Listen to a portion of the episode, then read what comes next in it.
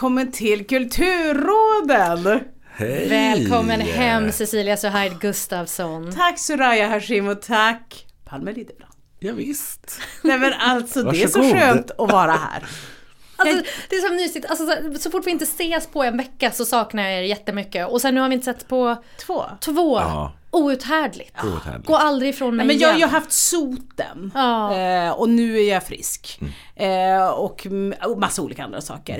Eh, men jag, var, jag hade ju fullt upp igår. Jag träffade ju Silvia och Macron Just det. och Ja. Brigitte. Ja. Så det, jag vill att ni ska se på mig nu med nya ögon, med lite mer flärd. Du är ändå Silvia med drottningen. Gud ja! Vi var, det var... Snackade ni? Så den eh, röda läppen du kom in med här, den var inte en slump. Det var en fransk röd läpp. Det var fransk jag rödläpp. förstår. Mon Jag vill inte säga att vi är vänner, men eh, det... Men eh, tu t'appelles Silvia? Ja, Oui. we and Oui, we. oui. Så, så är det med mig, hur mår ni?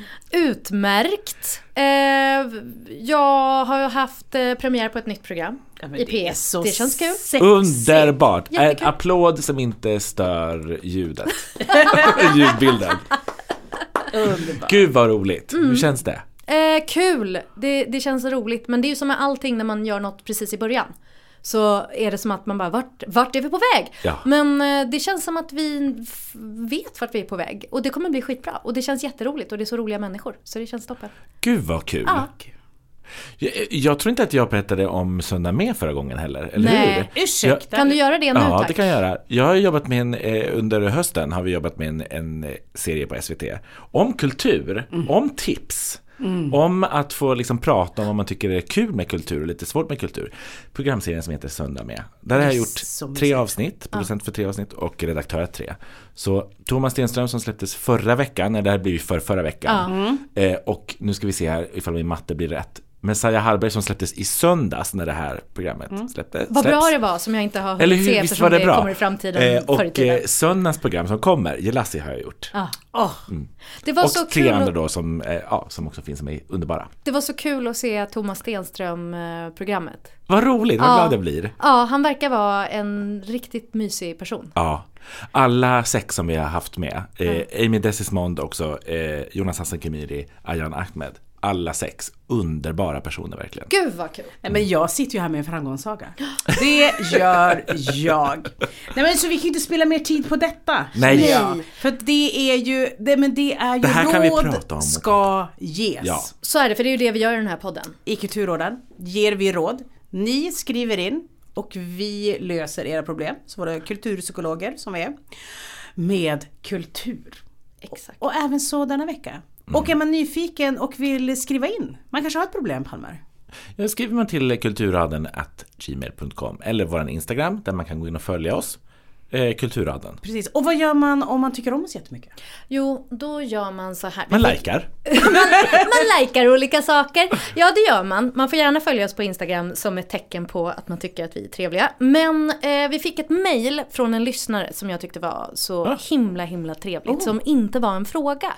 Utan, eller det var en fråga, men det var inte en, en, ett dilemma. Utan det var en lyssnare som hörde av sig och sa så här. Är det inte dags för er att skaffa Patreon? Och då pratade ju vi om det. det. För att den här eh, lyssnaren tyckte då att eh, men ni, ni gör ju allt det här jobbet och vi som lyssnar vi vill stötta och sådär. Eh, skaffa Patreon. Och då har ju vi varit såhär, nah, nah. Det är väl bättre att alla bara kan höra allting liksom. Och det är ju lågkonjunktur känner jag. Vem har råd? Vem har råd? Ja. Eh, men ett sätt som man kan få stötta oss om man vill är ju att eh, följa oss i de olika apparna där man lyssnar på, på programmet, alltså de olika poddspelarna. Följ oss där eh, och eh, ratea oss och skriv recensioner. Tryck i hur många stjärnor, fem bara vill vi ha på allt. Eh, och sen skriv eh, recensioner, för det är ett jättefint sätt att stötta oss. Dels är det ju extra kul att man vet vilka som lyssnar och varför. Men också det är ett jättebra sätt för andra lyssnare att kunna hitta till oss. Så, så vill man stötta, gör det. Mm. Inte med pengar utan med kärlek. Precis, och dela gärna. Det tycker jag är mysigt. Mm. Ja. Det ger något för mitt självförtroende. Det är jättekul. Ja. Och det kan halta ibland på söndagar. Oh. Så så kan ni hjälpa mig. Men nog om det. Dagens fråga. Let's do it.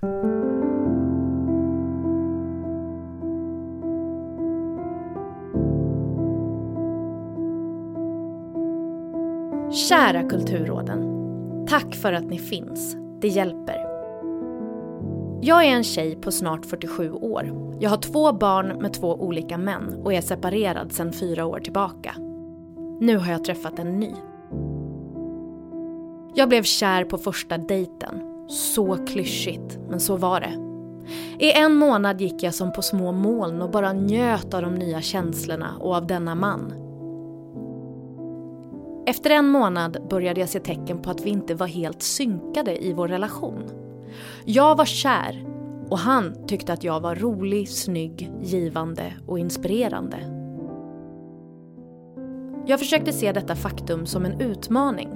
Att inte som jag alltid tidigare gjort blivit upp över öronen förälskad och sen kanske alldeles för snabbt gått vidare och flyttat ihop, skaffat barn och så vidare.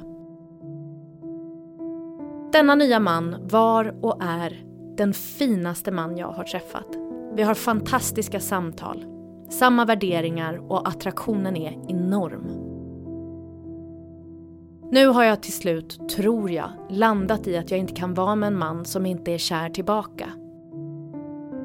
Han säger att han älskar mig, det vill säga inte samma sak som att vara kär och pirrig som jag är. Och att han får ut så mycket av vår relation. Han har flera gånger bett mig sitta kvar i båten.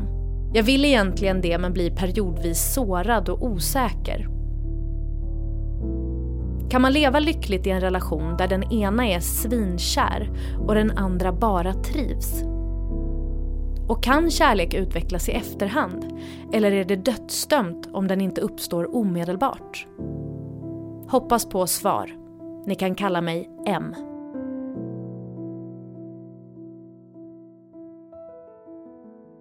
Året är 1995 på Backerend 17. En 17-åring sitter i sin första egna lägenhet med fönstret öppet och röker Lucky Strikes.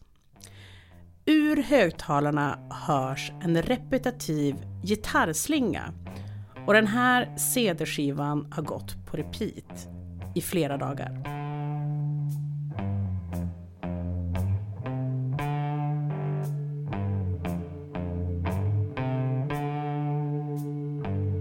Någon? Jag förstår ingenting. Nej men alltså jag talar alltså inte till min publik. Du talar till pöben. Nej men herregud. För det är nämligen så här. Det är en varm försommar. Det är söndergråten mascara. Det är ett nattlinne i silke från H&M's julkampanj. Och det är förmodligen rabarbergrädd i den stora blå tekoppen. I was born in the desert. I've been down for years. Jesus come closer. I think my time is near. I traveled over dry earth and floods, hell and high water to bring you my love. PJ Harvey föddes 1969 i Bridport, Dorset i England. 1995 så släppte hon sitt ikoniska album. Uppenbarligen bara ikoniska album det är för den mig. bästa låten som finns, finns med på det där albumet. Ja.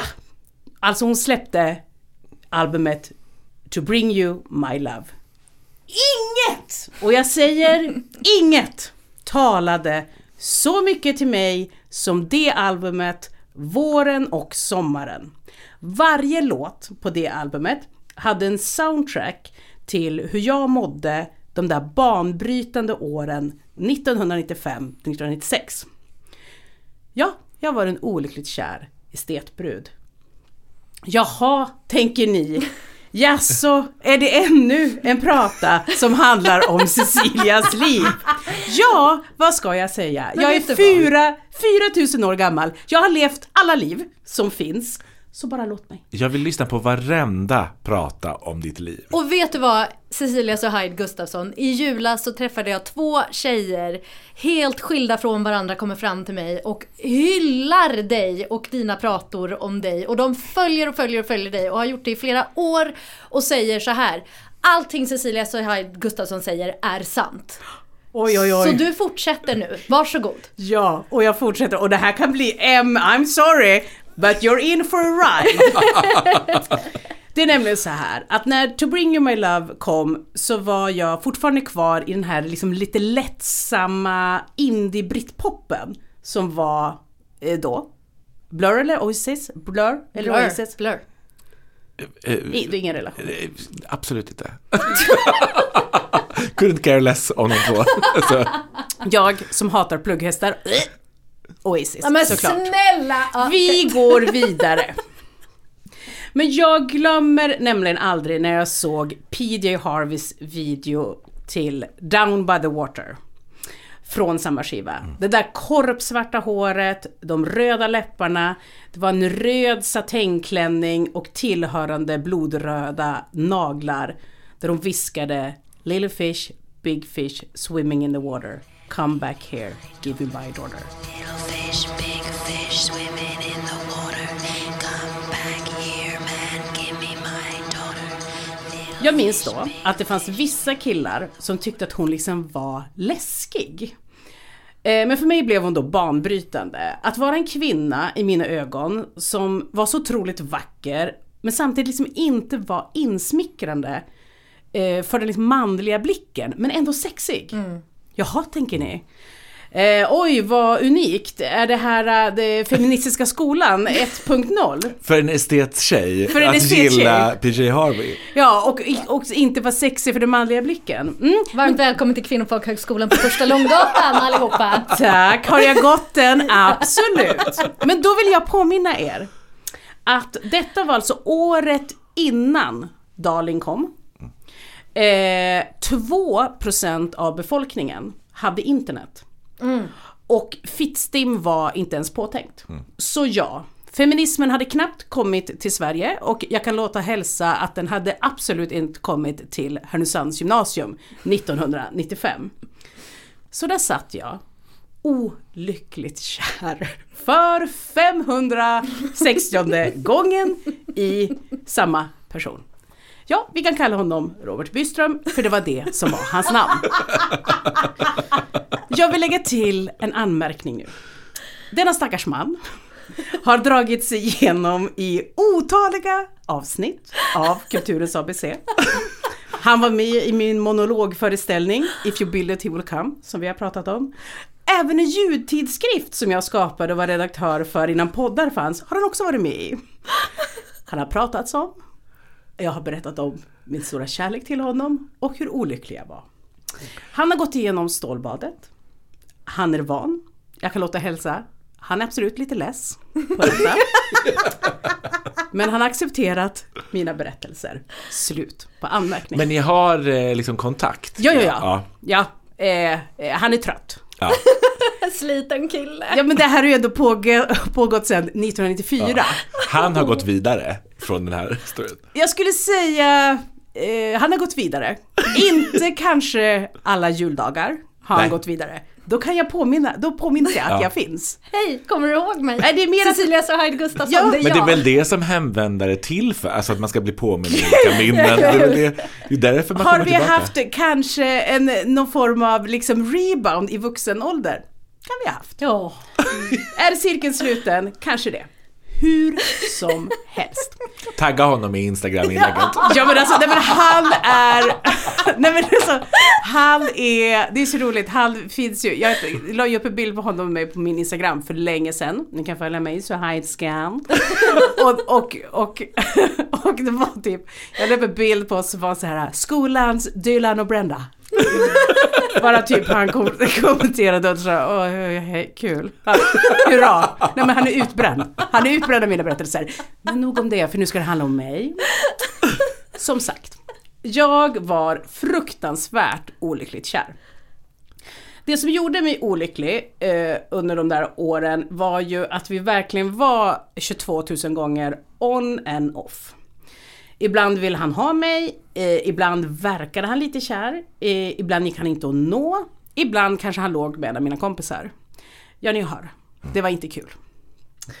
Eh, Jag kan tycka han kan tåla Ja, att- det är det ja, jag också att- tänker. mm, Men jag tror att han att tänker, eh, när är det nog? Ja, just det. Jag har betalat ett pris. När, när är mitt brott sonat? Mm, verkligen. Hej Ja. Kulturråden, jag är en kille som... Precis. Skriv jag, in. jag är ju också precis som Resgården, snart 47, uppenbarligen inte hans brott sonat än. Kanske när jag är 50. Vi får se. För det är nämligen så här, ni vet när man är 17 och varje känsla är total. Man blir dumpad, livet var över. Eh, man blev kär och då hade man absolut aldrig någonsin varit så kär. Man bråkade och då var varje känsla utanpå.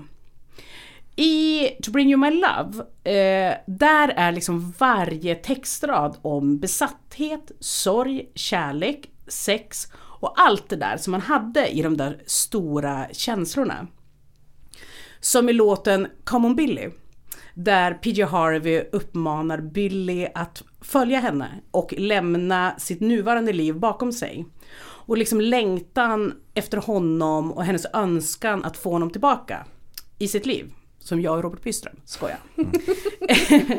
Varje text är liksom fylld av känslor av saknad, ömhet och hopp om försoning. Man kan tro att jag växte ifrån det där tillståndet när alla känslorna var lika stora. Surprise, surprise! Absolut inte.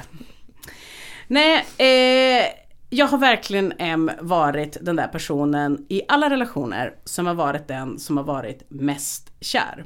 Den som vill ha haft allt, vill känna allt, vill vara del av de stora känslorna. De har liksom aldrig lämnat mig. Eller så är det jag som aldrig har lämnat puberteten. Jag vet inte. Men vet du M, vad resultatet är att alltid ha de där stora känslorna? Oftast är det olycklig kärlek. Det låter hemskt, men i efterhand har jag varit ganska glad över hur öppen jag har varit med mina känslor. Jag har absolut suttit på en parkbänk och skrikit ut med frustration i Varför är du inte kär i mig? Jag har varit den andra kvinnan och legat på ett golv gråtandes och frågat Varför blev det inte jag?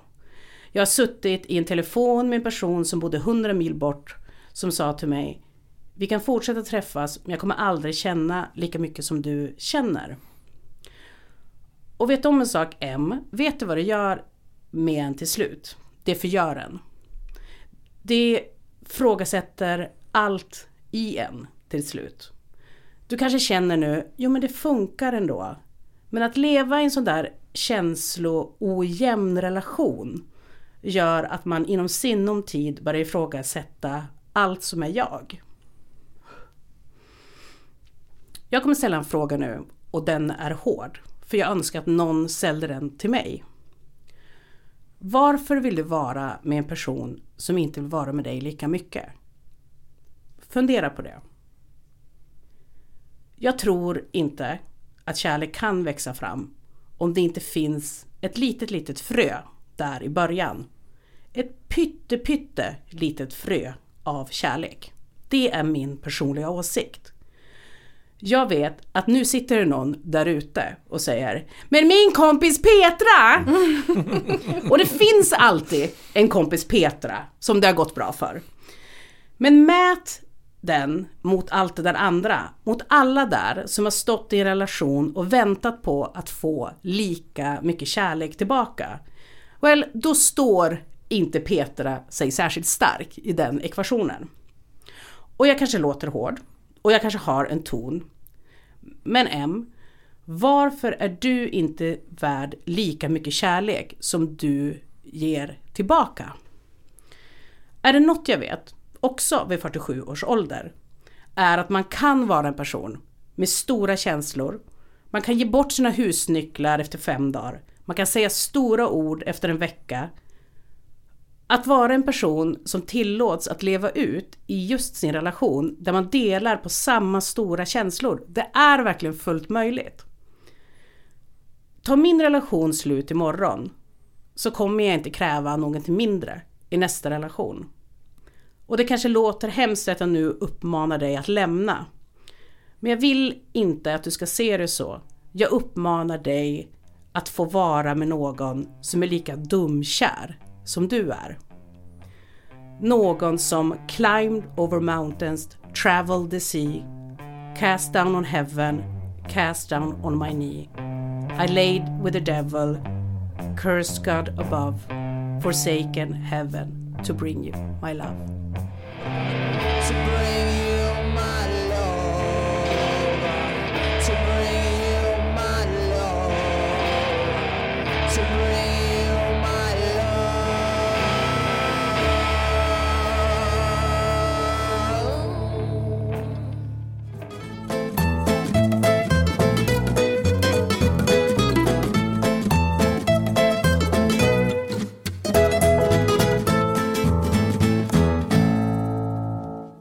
Hej M.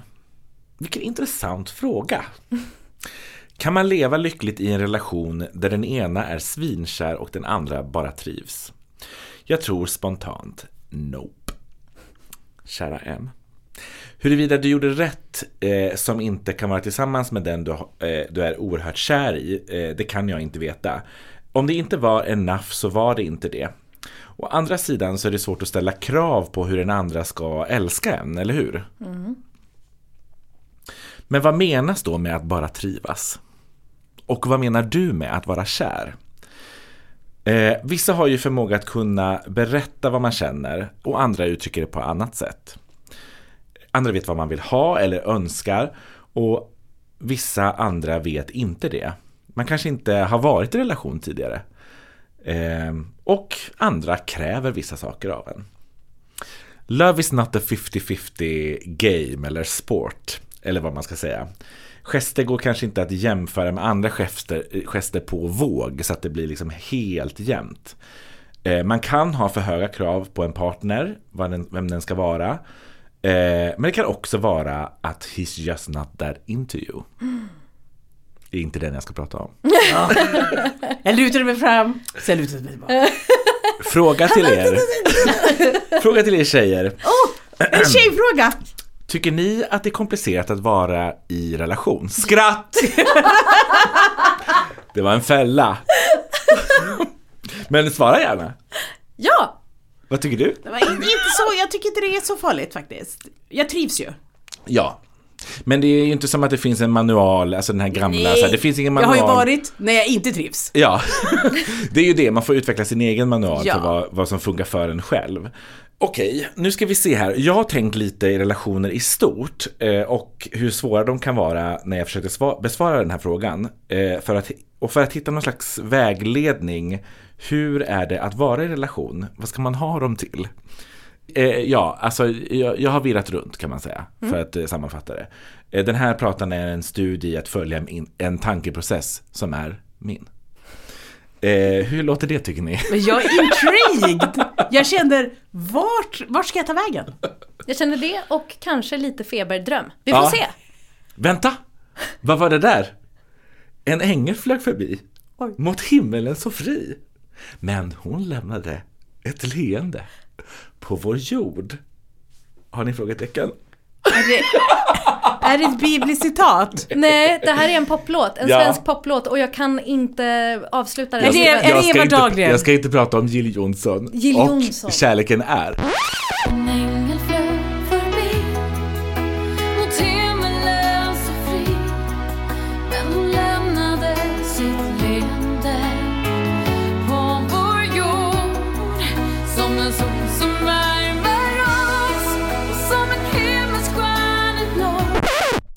Men. Ja. den jag först kom att tänka på med den här frågan var just Marie-Louise Ekmans kända bild Kärleken är. Känner ni till den? Nej, men det känns som att när du berättar om den kommer jag känna till den. Ja, du kommer känna till den när du ser den. Jag kan googla upp den här. För det skulle jag ha gjort innan jag började prata. Här, den här, ni vet.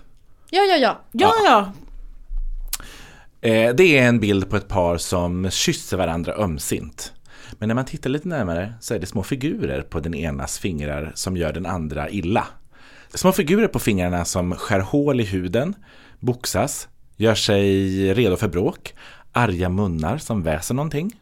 Det är gnabb, det är irritationer. Kan ni relatera till den här bilden? Nej men gud ja. Vad tänker ni? Nej men vet du vad jag tänker på när du sa att det är så här, eh, saker som skär hål på huden.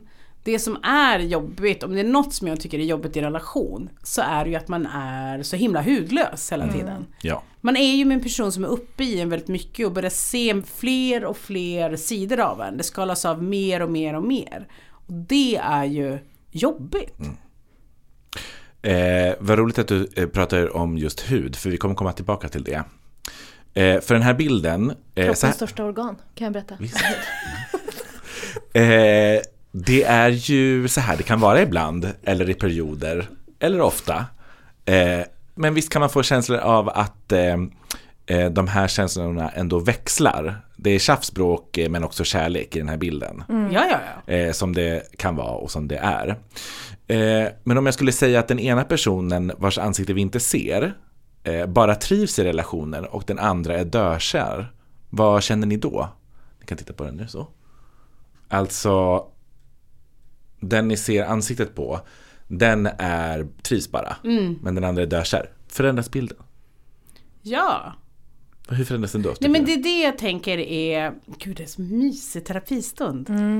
Nej men det jag tänker jättemycket är, det är väl den där bollplanket. Jag tänker att det är lite som när man står och spelar eh, tennis mot en eh, typ garagedörr. Och du tänker att bollen har liksom inte så mycket luft i sig, så mycket studs. Så som varje slag är liksom lite tungt. Det, det möts inte. Nej. Det är exakt den känslan tycker jag. Ja, men jag tänker den här som man då inte ser ansiktet på som är den som bara trivs.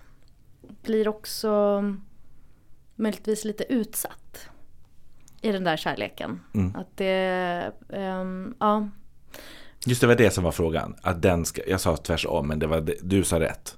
Att, den, som, inte syns, den bara trivs. den bara trivs, precis. Och att den liksom, visst det, det är kärlek men det är ju också, i brist på bättre ordslag, att, att det, liksom, det är också någonting som, som nog gör ont i den som bara trivs.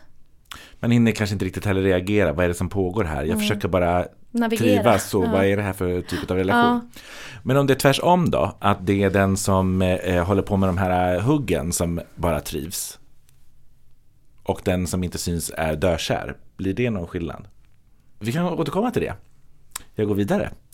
I Carolina Sandviks animerade kortfilm The Lovers från 2023 så befinner sig en man och en kvinna på en restaurang för att käka middag. Plötsligt så börjar mannens hud att eh, rasa isär. Hela han blir ett förfall. Vad tråkigt. Men relationen fortsätter. Eh, och sakta men säkert så har han tappat sig själv eh, och söker efter en ny mask till ansikte. Alltså det här skelettet då som han har blivit. För att hela huden, hela köttet, allting bara rinner av honom. Och hon hänger på, säger inte så mycket. Deras relation bara pågår. Det är inga beslut som tas. Har ni sett den här? Nej. Nej. Den ligger på SVT Play nu. Eventuellt att den var också Guldbaggen-nominerad för bästa kortfilm. Eh, låter det här som en kul relation att vara i? Där den, andra, där den ena liksom blir ett skelett. Det låter som eh, väldigt mycket tålamod eh, som krävs av den som inte blir ett skelett. Ja, Nej, men framför allt tänker jag att, som du säger, att den, en blir ett skelett. Det jag tycker är läskigt i det du beskriver, att en går omkring och är ett skelett. Det som vi pratar om, som bara försvinner, vittrar sönder. Medan den andra personen, du vet, anar inte ens oro, utan mer bara, okej, nu är det så här. ja. Det är det som jag tycker är obehagligt. Gud vad kul, jag har en helt annan, ja vad kul. Men för man kan också, säg du. Nej men för jag menar, min take var snarare att så här, den här personen som går omkring och är det här skelettet och har de här stora eh, utspelen liksom. Den kräver ju ganska mycket av den som också bara hänger på. För den måste också ha ganska många skopor tålamod för att liksom kunna hänga med i alla de där svängarna. Eh, och det kan nog laka ur den personen också. Och när får den plats? Det som är så fint med den här eh, dialoglösa kortfilmen. För att eh, jag tror att man ser på deras relation väldigt olika beroende på hur man kanske Är det sin egen? hur man är i sin egen relation eller hur man då till exempel har läst ett brev från M Ja. och ska tolka den utifrån det här. Att- För att man kan ju också ehm, när, om det finns för höga krav på en som man vill anpassa sig efteråt så kan det vara svårt också att säga vad är det jag vill i den här relationen? Jag trivs ju som det är men du kräver någonting annat av mig. Blir det bättre om jag gör det här? Blir det bättre om jag gör det här? Varför, varför kan du inte ta min kärlek så som den är? Istället så vill du att jag ska älska dig på det sättet som du kräver att jag ska älska dig på. What about mitt eget sätt? Så kan man också läsa den.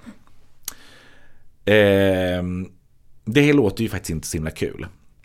Eh, så vad är en relation då? Man tänker sig kanske att det ska vara ett magiskt landskap. Eller hur? Nästan för bra för att vara sant kanske. Det är magiska upplevelser, en massa blommor, det är rena kläder. Men inte det bara första året. Ja, det kan vara kultur. Är inte det, är pamfletten från. Jehovas vittnen? Den här äh, paradiset-bilden. Ja men det kanske är traditioner, det kanske är en himmel som alltid är blå. Det är en helt annan värld. Hoppsan! Där stod en stor brunbjörn. Det var oväntat. Och hoppsan, en stor majbrasa. Frågetecken. Många. Hur låter det här i era öron? Igen, Som en pamfletten från Jehovas vittnen låter det som. Ja, vi ser ju på relationer på väldigt olika sätt och syftet med relationen och varför och allting sånt där. Vad vill man få ut av den? Hur vill man ha den? I Horga så ser man på relationer på ett helt annat sätt än till exempel jag själv. Är det här ett tv-spel? Du får se. Besvikelsen i dina ögon. Besvikelsen. Är det Siffi?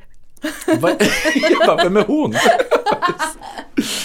Eh, nej, men att efter att eh, eh, Danny Ar- eh, ni kommer under tiden jag pratar kommer ni förstå vilken det är, eh, vad det är för någonting. Efter att Danny Ardors syster skrivit ett, eh, ett kryptiskt mail till Danny så blir hon orolig.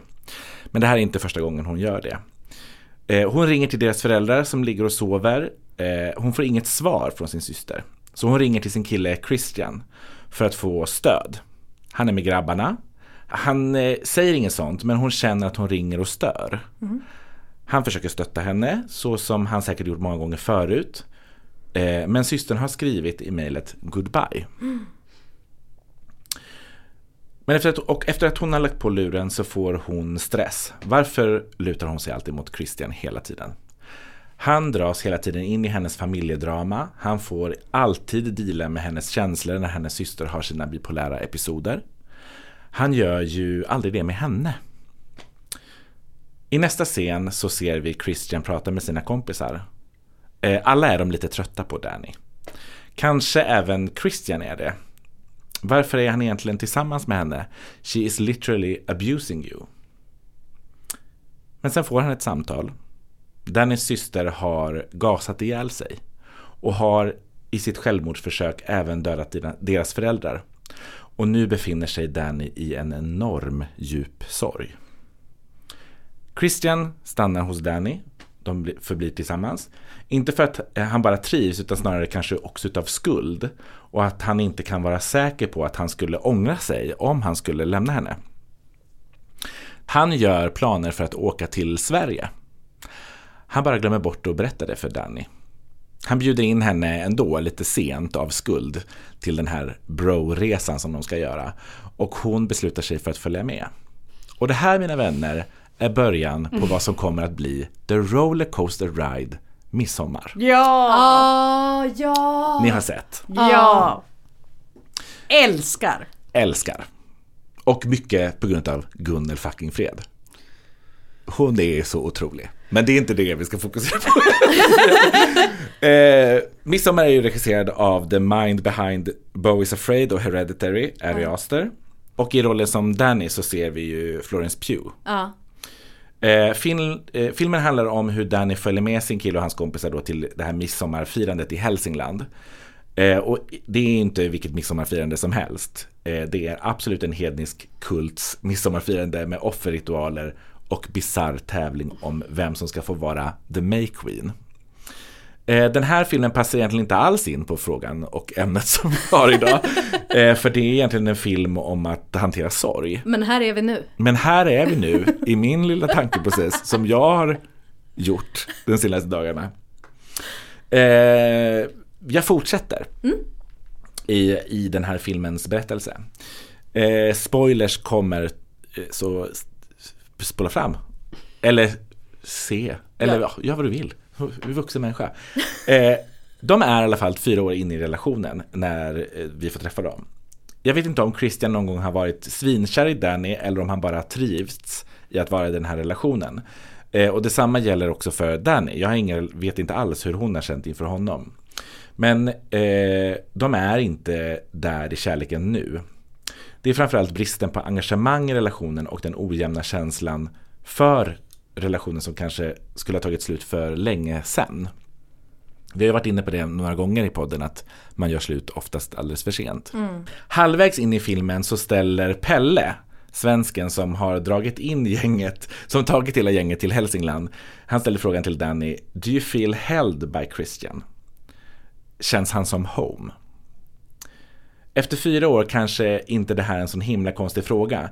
Men det är en eh, men, men det är ju en ganska stor fråga att ställa sig i en ny relation. Men att bli hälld av någon, det är ändå en liten fingervisning om hur man skulle vilja ha det i en relation, eller hur? Christian vill väl, eh, men han tycker att hon är störig. Eh, som hela tiden gör problem av allt. Han försöker ibland sätta henne före sina kompisar i vissa situationer. De blir irriterade. De har ju inte bjudit med henne, men nu är hon där och han försöker hantera och vara liksom mellan två inre och yttre viljor på något sätt. Men Danny sörjer ensam. Christian har checked out. Och en sån relation vill man ju inte vara i. Oavsett om man är kär eller inte. En relation med någon som inte ställer upp, som inte ville vara, vara med en, eller som inte har någon ryggrad, som säljer ut sina vänner. Oavsett om man är kär eller inte. Eller hur? Jag tror att man kan leva lyckligt med att ha en olik syn på vad kärlek är. Men jag tror inte att man kan leva lycklig i en relation där man inte får plats. Och plats med sina känslor. Där man känner sig mindre älskad än vad man skulle vilja vara. Där man inte har tålamod eh, till den andra känslor eller där man inte känner sig bekräftad. Jag tror att kärlek kan utvecklas i eh, efterhand. Relationer förändras och utvecklas. Jag tror inte det är dödsdömt om det inte uppstår omedelbart. Men jag tror att det är dödsdömt om man inte får en eh, liksom, gemensam intention av relationen. Förväntan, önskningar, förhoppningar som inte kommuniceras.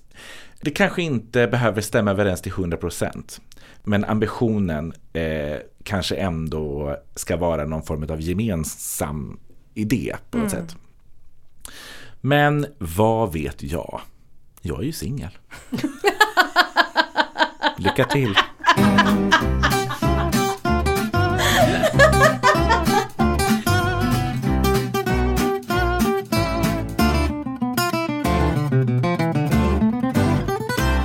Kära M. Jag kommer gå rakt på sak.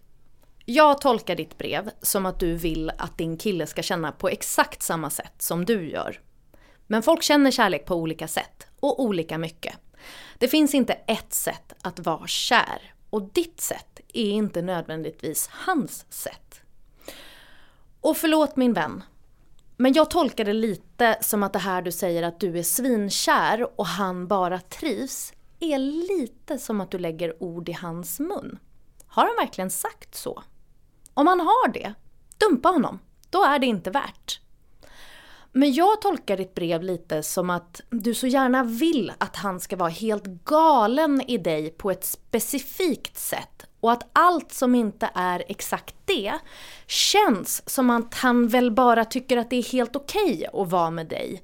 Eller känns som en obalanserad relation alla Emilia och Lukas eller Katja och Kristoffer i svenska Love is blind. Kul att när du sa Emilia, jag bara Big, big world in a big, big world in a... Men så drastiskt låter det faktiskt inte som att det är. Men vad vet jag? Om du känner att det jag sa nu var piss och lögn, då är det dags att scrolla vidare till en annan podd och inte lyssna klart på det här avsnittet. Jag tror att hon redan har gjort det efter midsommarreferensen. Och i så fall så säger jag tack och förlåt till dig och pratar vidare till våra andra lyssnare som kanske känner igen sig i det här. Men om du känner att det fanns ett korn av sanning i det jag sa, häng kvar. En vän till mig uppmärksammade mig på ett avsnitt av Allvarligt talat i P1. Vad har ni för relation till det programmet? Jag har varit en trogen och sen var jag tvungen att ta lite paus. För det är, jag tycker det är väldigt, det är så otroligt personbundet. Det är verkligen det. Ja. det, är verkligen det. Eh, men Man har sina favoriter väldigt snabbt. Ja. Men det är väl också det att som jag tycker om är eh, li, liksom hos oss om jag får jämföra. Och det får jag. Eh, är att jag tycker om att de tar det på allvar. Och jag tänker att vi också tar det på allvar. Och det, därför gillar jag det väldigt mycket. Alltså jag ska erkänna min blinda fläck här. Jag trodde att jag hade en relation till allvarligt talat. Eh, Men så upptäckte jag att det hade jag ju absolut inte. Jag hade blandat ihop det med ett annat program. Jag bara ja, ja, allvarligt talat absolut när hon tipsade mig. Och sen när jag lyssnade så insåg jag, men gud jag har ju missat allvarligt talat, vilket bra program Men gud det vad är. underbart! Då Ja, har du så liksom, mycket du framför har liksom hela Kristina Lunds, hela Liv Strömquists eh, Nej, men, underbara svar på allting. Ja, så här kommer jag Lite ha upptäckt ett program som har funnits jättelänge på P1. Men, men eh, ja, till den, den som kanske också då hade missat allvarligt talat. Det här är ju ett program där lyssnarna skriver in om sina olika, ofta existentiella dilemman och få svar från den som är programvärden veckan. Inte då helt olikt det här fantastiska programmet. Eh, men de tipsar inte om kultur som vi gör. Eh, de har programvärdar som Peter Englund, Malin Persson Giolito, Bengt Olsson, Agnes Lidbeck, eh, du sa några andra namn. Så min kompis Amalia tipsade mig om att lyssna på ett avsnitt från 2020 som heter Är det riktig vänskap om bara en vill ses? Ah, ja, vet exakt vilket Mm. avsnitt det är. jag, jag kan ha lyssnat på det några gånger, ja. Ja, Mm. och då är det en kvinna som har skrivit in och är lite sur på sina vänner. Hej, jag heter Anne-Britt Stranneklint och bor utanför Linghem. Jag har de senaste åren upptäckt att om jag inte efterfrågar vänner och håller vänskapen vid liv med olika förslag om aktiviteter och träffar så dör vänskapen ut. Let it go och bli ensam. Kan man kalla det för vänskap då? Det är min fråga till er. Och i det avsnittet är det då Liv Strömqvist som är värd. Och Liv går rakt på pudelns kärna när hon svarar. Hon säger Tänk om det är så att dina vänner inte har ett lika stort behov av er vänskap som du har. Tänk om de klarar sig bra utan den. Ah, Det där är, det är verkligen min... eh, Det, det, det där svaret är så fruktansvärt bra, men det gör så ont. Eh, och det är ju ens värsta mardröm. Eh, att man skulle liksom vara nöjd med en som det är och sen har man så enormt stort behov själv. Det eller att någon är eh, klar med en. Ja, Jag har ju två personer som jag liksom har ansett vara mina vänner. Som bara bestämde sig en dag så här. Jag är klar med henne. ja. Utan att säga det, ni vet. Ja, och, jag, och jag säger inte att de skulle säga det. Men, men du vet, de bara, nej men jag är nog klar där. Och det är så här, det är något med det. Och man får bara infinna sig i det. Man lämnas ju med en känsla som är eh, oerhört, eh, oerhört sorglig ju, såklart. Men man går vidare. Men man går vidare. Ja men och hon, hon är ju inne på just det här hur fruktansvärt smärtsamt det är att ställa sig den frågan. Det är ju den Ja. man inte ens vill nudda på något sätt när man är i det här ojämna. Men sen drar hon en parallell till relationen mellan Mumintrollet och Snusmumriken. Mumintrollet vill alltid vara med Snusmumriken men Snusmumriken gillar ju också att vara ensam. Snusmumriken tycker om Mumintrollet men han behöver honom inte säger hon. Och sen frågar hon, skulle Mumintrollet bli lyckligare av att säga upp kontakten med Snusmumriken? Det tror hon inte. Och det tror inte jag heller. Nej. För Mumintrollet mår ju bra av att vara med Snusmumriken. För att han uppskattar Snusmumriken och för att han får ut någonting av det. Och här finns någonting, M. För i grunden så handlar ju det du pratar om, om att du inte vill förlora din kille. Och risken känns ju större att göra det när han inte ser ut att känna på exakt samma sätt som du gör. Men samtidigt så pratar du ju om, all, om allting som du får ut av relationen till honom. Han verkar göra dig glad och lycklig. Du säger att han är givande och inspirerande, att ni har bra samtal och att du är superattraherad. Men så fokuserar du ju också på att han inte är som du är. Och jag fattar det. För om han inte känner som du, då kanske han är närmare att göra slut med dig än du är att göra slut med honom. För att han inte behöver dig lika mycket som du behöver honom. Och då är det ju lättare att själv avbryta allting innan han hinner före. Men då förlorar du ju också allt det här bra som du pratar om. Då kastar du ju bort allt det där som faktiskt också ger dig glädje och lycka. Och de känslorna har ju du tillgång till och får ut av din relation oavsett om din kille är som han är eller om, om han möter dig med ett glas champagne och rosenblad på sängen varje fredag. Jag tycker det låter lite onödigt att kasta bort någonting som låter rätt bra och som ändå ger dig så himla mycket. Men jag fattar, du känner som du känner och det ligger ju som en liten sten i din sko och skaver. Vet du vad du behöver göra än? Du behöver släppa det. Du menar, är vi ett... Släpp det! Släpp det. Släpp det. Släpp det. Två andra som behövde släppa det var Andrew Wyke och Milo Tyndall. De är huvudkaraktärerna i en film från 1972 som heter Sleuth, eller Spårhunden på svenska. Har ni sett? Eh, jag har inte sett den, men jag har sett eh, remaken. Mm, Vi kommer jag. till den. Ah, Okej, okej. Mm. Mm, kul.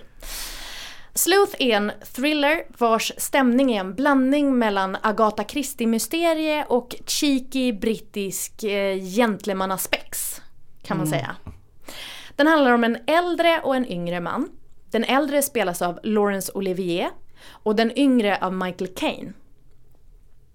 Laurence Oliviers karaktär är en framgångsrik författare som skriver mordmysterier och bor i typ ett slott. Alltså han är så rik, så helt sjukt rik. Och eh, Michael Caines karaktär, han är en frisör som kommer från mer eh, humble bakgrund eh, men nyligen kommit upp sig. Laurence Olivier bjöd, bjuder över Michael Caine till sitt mansion som till och med har en jättestor labyrint i trädgården. Så när Michael Caine ska hitta till honom i första scenen så måste han så här krångla sig igenom den här stora labyrinten för att ens hitta till den här farbrorn i typ kravatt. En stil. Och, ja, men, det, men stilen är fantastisk. Eh, och han har så här riddarrustningar i vardagsrummet som är av sten i en borg. Alltså det är verkligen så. Känns verkligen så eh, exakt den här tiden, men det känns också väldigt mycket Piff och Puff Räddningspatrullen. Ja! Att de är så eh, labyrint, det, inredningen är liksom eh, Slott riddar. och Ja, riddare. slott och riddare. Ja, verkligen. Och Disneyklubben. Disneyklubben Realness. Michael Caine fattar ju inte varför han är där, men väldigt snabbt så säger Laurence Olivier Jag har förstått att du vill gifta dig med min fru. För så är det. Michael Caine har en affär med Laurence Oliviers fru och Laurence Olivier tycker att det här är ett bra tillfälle att ta en liten chat om saken nu när frun är bortrest i några dagar. Och Michael Caine, han är inte sen på att erkänna. Ja, så är det. Jag vill gifta mig med din fru, säger han. Laurence Olivier säger, vad bra, take her off my hands, jag är ändå trött på henne. Charmigt. Underbart. Kul att, kul att hon hade själv en vilja. 1972. Det hade man inte då. Nej. Darling hade inte kommit dit Nej, heller. stämmer. eller finns, eller finns Inte det? PJ Harvey heller. Nej, Kvinnofolkhögskolan på första Långgatan. inte heller där. Men han säger så här, nej men eh, fint, underbart, ta henne. Men Michael Caine, har du verkligen råd att upprätthålla livsstilen som hon har vant sig vid nu när hon har varit med mig? You rang. Nej, det har ju inte frisören Michael Caine. Så Laurence Olivier erbjuder honom att delta i en kupp. Ett fejkat rån som ska ske hemma hos Laurence Olivier där fruns juveler ska bli stulna av en inbrottstjuv. Eh, som då är Michael Caine. Att så här, stjäl min frus juveler, du säljer juvelerna och jag får ut försäkringspengarna. Så du får ju jättemycket, båda tjänar ju på det här och jag blir av med min fru. Eh, Till toppen. Men om de ska lyckas göra det här, Får jag fråga Cecilia, varför, varför tycker du att det här var så obehagligt? jag berättar. Varför Berätta om dina skruvar känslor. du på dig? Vadå då? Tycker du inte att det här är en toppenplan? Men jag bara ser, Gud du är så nej, normig. men jag bara ser killar tänkt en plan. Killar tänker tankar, hur så? Ja, ja. Och jag känner bara don't. Det är vad jag känner. Men det som händer här då, om de ska göra den här superintrikata kuppen och, och liksom polisen ska gå på det här. Då måste ju alla led, alla, liksom alla bevis måste ju vara väldigt genomtänkta. Kuppen måste ske på ett väldigt detaljerat sätt och ingen av dem ska ju åka fast. Så nu måste de här två männen, som från första stund faktiskt avskyr varandra, lita på varandra. Och sen börjar en helt fantastisk resa som helt och hållet utspelar sig i det här märkliga huset där de här två männen försöker toppa och bräcka varandra genom olika mind games. Det handlar inte egentligen så mycket om vem som ska få den här kvinnan, utan Laurence Olivier är med på att hans fru är förlorad, i alla fall på ytan. Utan den här tävlingen och spelen de här två männen emellan är mer en tuppfäktning. Det är en tuppfäktning i manlighet, klass och makt. Och det är oerhört underhållande. Det är spännande och spänstigt på det där sättet som bara en gentlemannafejd med Michael Caine kan vara. Ni fattar vad jag menar, Ja. den där känslan liksom. Typ... Eh, vad heter den? Rivierans guldgossar-känslan. Ja, men den, precis. Ja. Det är förolämpningar inlindade i komplimanger. Det är män som försöker måla in varandra i olika hörn. Och en laddad pistol som kanske bara är rekvisita i det här spelet mellan de här två männen. Eller ett verkligt hot. För ja, det går så långt att deras lilla lek blir ett spel på liv och död. Det här är en film full av twistar. Man tror man vet åt vilket håll det barkar, men så vänder det. Igen och igen och igen. Det som också vänder om och om igen, det är vem som har mest makt av de två. Apropå den här känslan av att ligga under någon annan och vem som har störst behov av någonting. Eh, antingen i ett förhållande eller i en vänskap. För sådana saker kan ju också förändras över tid. Ett tag så kan någon vara mer kär, ett tag kan någon annan vara mer kär. Sleuth är en film om män som inte kan släppa saker och gå vidare med sitt liv på grund av stolthet och hur det här kan få ödesdigra konsekvenser. Aldrig talas om eh, Tycker det är taskigt att du tittar på mig när du... Men jag hör, jag hör. Du menar män som inte kan släppa saker på grund av stolthet? What? News to me! Ja, det är kul ändå med science fiction att det får komma in i det här programmet också. In i finrummen. Tycker jag, in i finrummen. Du trodde att det, var, att det inte blev någon science fiction i det här avsnittet Ja, Cecilia. men här är den. Siffi. Tji fick du. Tji fick du. Den här filmen är sjukt nog, fast det är så många twistar och vändningar, den är inte tjatig utan det är verkligen en ride. Och det är verkligen en dialog att njuta av, för det här var från början en pjäs. Och det märks, det är så här old school-ordigt och rappt och kul. Är det lite slå i dörrar? Det känns som att det är slå i dörrar när man är på ett slott. Ja men det, Lite det, här förväxlingar, lite... ja, men alltså det är mycket den, det tempot. Ja. Det är det verkligen. Det rappa liksom. Ja, exakt. Det, Kul. det är vad jag minns ingen som slår i en dörr. Däremot finns det ett par clownskor med. bara Så bara det. Igen, sluta titta på mig. Den här filmen kom som sagt ut 1972 och när det var dags för Oscarsgalan så var ju både Michael Caine och Laurence Olivier nominerade till bästa skådespelare och även regissören var nominerad. Men tyvärr så kom ju också Gudfadern ut det året och svepte rent på galan. Men den här är verkligen ljuvlig. Så ljuvlig att Kenneth Branagh 2007 bestämde sig för att Sleuth behövde göras om en gång till. Precis som du var inne på Ja. Palme. Alltså, eh, Kenneth, det är ju han eh, eh, Gyllenroy Lockhart. Och även eh, Englands egna Wallander. Kenneth Branagh. Ja, Ja, du vet vem det är? Jag älskar Kenneth Branagh. Eller jag gör jag inte, jag ljuger. Men jag älskar honom, men han har ett horn i sidan. mig. Mm. Så här, jag älskar Kenneth Branagh. Mm. Men fan vad dåliga beslut han tar. Både otrogen mot Emma Thompson. Exakt! Exakt! Det är, det är exakt det som är mitt horn i sidan. Det är fan inget bra. Och de här senaste Hercule Poirot. Poirot-filmerna. Ja, ja. Nej, de är så dåliga. de är verkligen inget bra. Nej men också att jag vill så himla gärna att de ska vara bra för att det är så här, igen, Agatha Christie, mysigt. Man tänker att det ska vara som Sleuth, att det ska Också vara så här. värsta casten i varje film. Och vart vill du? Vad vill du? Vad håller du på med? Sluta! Så känner jag. Fast jag egentligen älskar honom. Ja, det är hemskt. I alla fall, Sleuth gjordes då om 2007 och då spelade Michael Caine Laurence Olivier-rollen. Han spelade då den äldre mannen och den yngre mannen spelas av en inte jätteful Jude Law. På svenska hette den Skuggspel. Men skit i den, se den gamla för den, den nya var verkligen inte lika bra. Den nya har verkligen stämningen av 2000-talet, eh, den här isblåa eh. DVD-framsidan. Det verkligen är all... CSI-filtret. Ja men verkligen, men det var liksom på alla olika filmer. Mm. Kanske olika pusselbitar som var liksom så. Vad heter den underbara Minority Report-stilen? Mm. Ja, ja, ja, ja, Så, ja. Kolla stor skärm, man kan dra grejer på med sitt finger. Verkligen, i Wow. ljusblått. Tech. Cool, Cool guys doing cool ice things. cool water. Wow. Men den här gamla, den, den är för det första bättre, men den har ju också Laurence Olivier. Och som ja, det, det, det är ju brittisk skådespelar-royalty. Han var ju till och med en lord.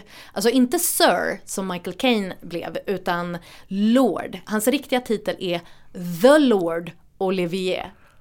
Alltså britter. Men v- vad är rangordningen där? Man kan bli lord efter att man har blivit sir? Ställ inte så svåra frågor.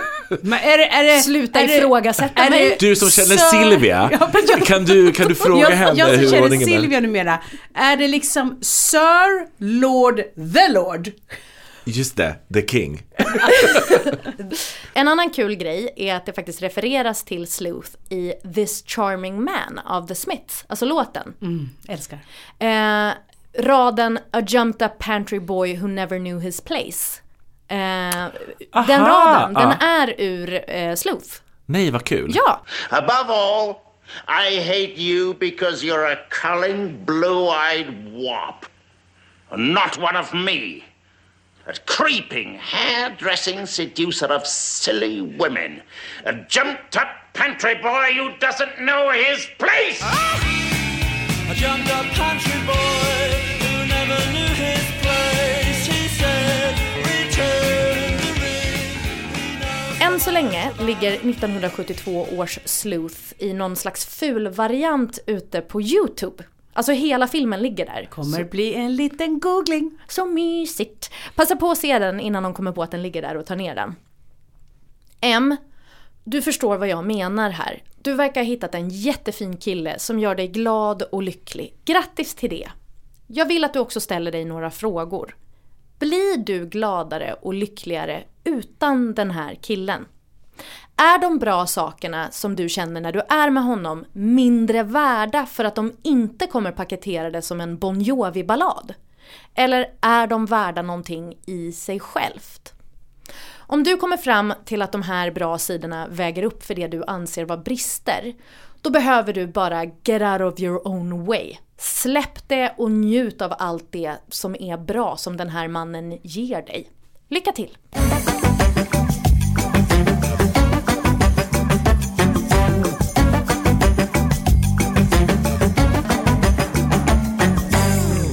Hörni, tusen tack! Alltså, in for a ride, M. Ja, verkligen. Vi tyckte ju jätteolika den här Jag gången. vet. Blev du Jag- arg på mig när jag var så här, Nej. stanna kvar, det är bra? Mm, man gör ju sina egna val. Nej, jag blir inte arg. Jag tycker det är fint därför att jag kan också vara så jävla självgod för att jag är nykär. Jag vet Va? att vi snart gått ett och ett halvt år. Har du, har du en kille? Men jag tänker att det är det som är, jag är exakt likadan. Ja. Eh, att man vill ju man vill ju att någon ska tycka om en på det sättet som man vill bli omtyckt på. Eller liksom bekräfta en på rätt sätt. Ja. Enligt mig.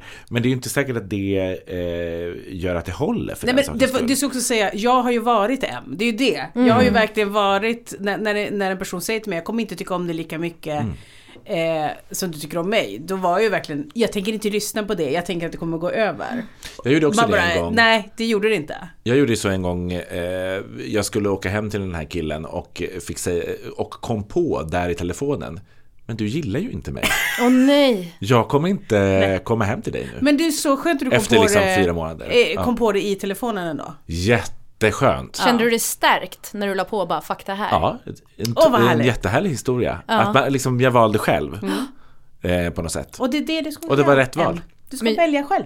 Jag tänker precis det där du säger om att eh, man har förväntningar på, på, på att bli älskad så som man vill bli älskad. Alltså så här, det, det tycker jag dyker upp i relationer i stort och smått. Alltså det behöver ju inte vara...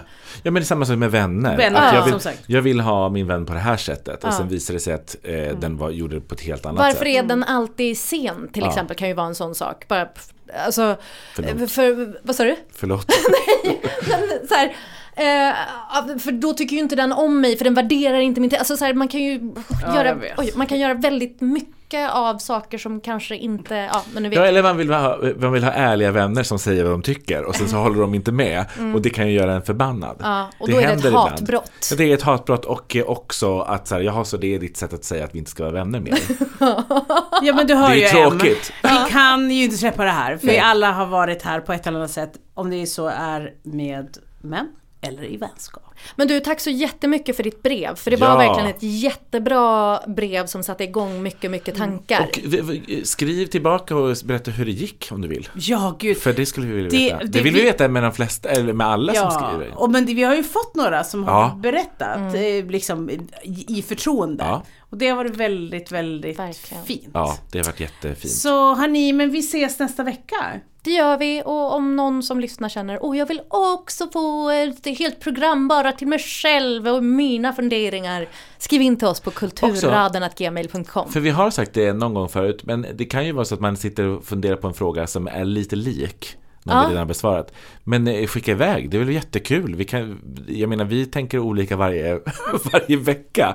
Beroende det, på beroende på hur humör. står till. Om det är januari eller om det är sommar. Gud ja. Så skicka Om vi är in. utbränd och vi är Ja, utvilade. det, exakt. det slår. Och, det, det, och den lilla fack, det utbränningsfacklan, den eh, går emellan oss tre lite. Ja. Den, eh, Den nu- ska vandra från den ena till, till den den andra. Det är alltid någon i gruppen som är på gränsen. Ja, det är mysigt. Har ni inte hand om er, vi hörs nästa vecka. Hej hej! Puss puss.